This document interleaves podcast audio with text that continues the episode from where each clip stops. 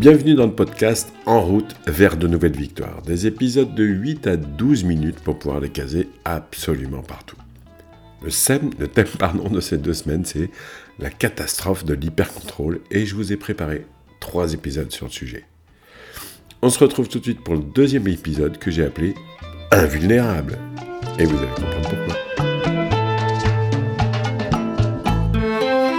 Dans l'épisode précédent, nous avons vu que l'hypercontrôle est un moyen utilisé pour se rassurer alors qu'il produit l'effet inverse. Il entretient et développe la peur, génère l'angoisse pour finalement atteindre dans les cas extrêmes l'attaque de panique.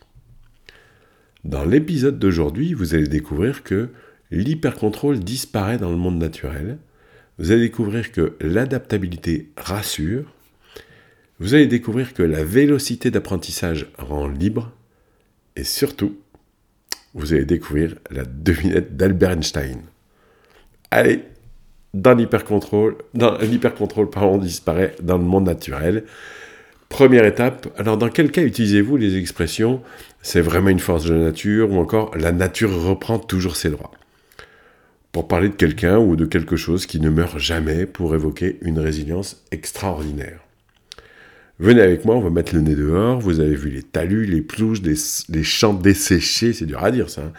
ou tout jaune cet été. Vous les avez vus reverdir en trois jours de pluie seulement. Vous avez vu ces pluies torrentielles qui ont fait sortir les rivières de leur lit et tout emporter sur leur passage. C'est juste l'homme qui a voulu tout contrôler. Alors, inutile de vous assommer d'exemples, la nature est incroyablement forte parce qu'elle s'adapte. Je suis toujours très attentif au fonctionnement de la nature, et ce pour deux raisons. La première et principale raison est que nous sommes la nature au même titre que les autres espèces vivant sur cette planète. La deuxième est que j'ai commencé à travailler à 16 ans dans l'agriculture et que les anciens m'ont transmis la nécessité de savoir lire la nature. Et la nature est toujours harmonieuse. Toujours. Rien ne pousse à côté d'autre chose par hasard. Et quand on sait lire la nature, on reconnaît la trace de l'homme qui, sans le vouloir, dérange tout sur son passage. L'adaptabilité rassure. Quand je mesure l'écart qu'il y a entre une nature qui s'arrange de tout, qui reprend toujours ses droits, et le comportement d'hypercontrôle qui annonce une descente aux enfers de la vulnérabilité, je m'interroge sur les capacités d'observation de l'être humain. La première fonction de notre inconscient, la protection, nécessite que nous soyons rassurés. Et nous n'avons pas le choix. Je vous le répète encore une fois, nous n'avons pas le choix. 100% des questions que nous exprimons sont faites pour nous rassurer. Poser une question est une demande d'information que l'on attend plus ou moins patiemment en retour.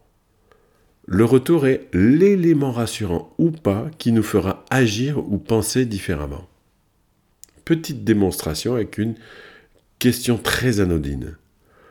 Pourquoi, si je vous pose la question de savoir si les Romains mangeaient couchés, votre réponse va me rassurer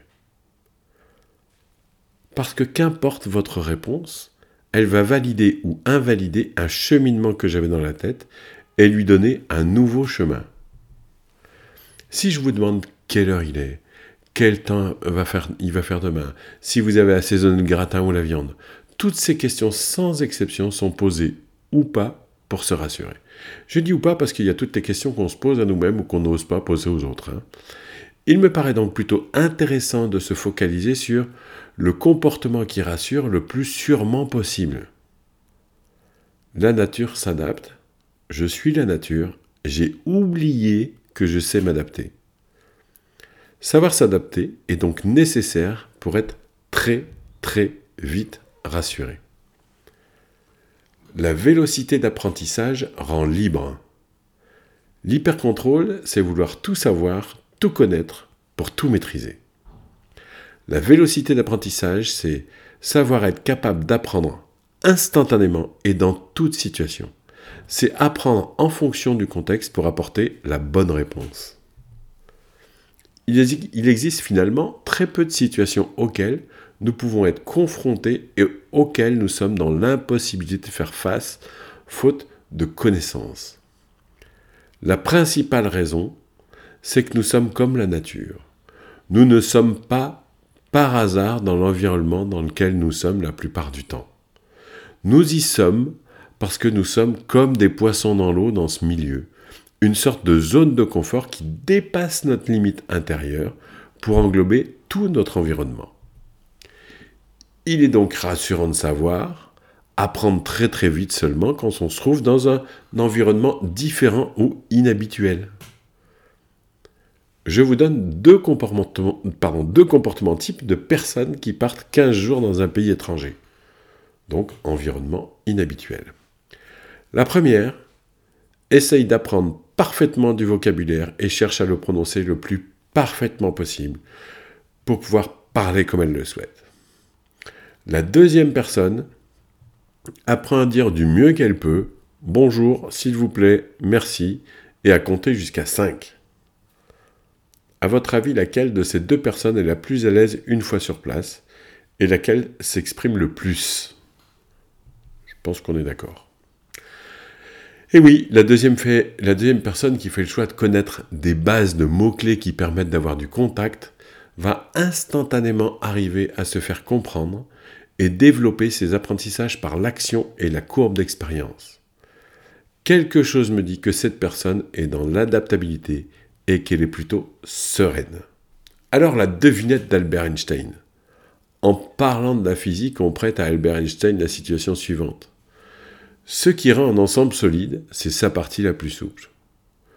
Pour illustration, nos voitures aujourd'hui sont devenues le plus souples possible jusqu'à l'habitacle. En cas d'accident, les chocs sont amortis par les parties souples sans jamais déformer la partie recevant les passagers. Alors la devinette du jour, elle est la suivante. À votre avis, quelle est votre partie la plus souple?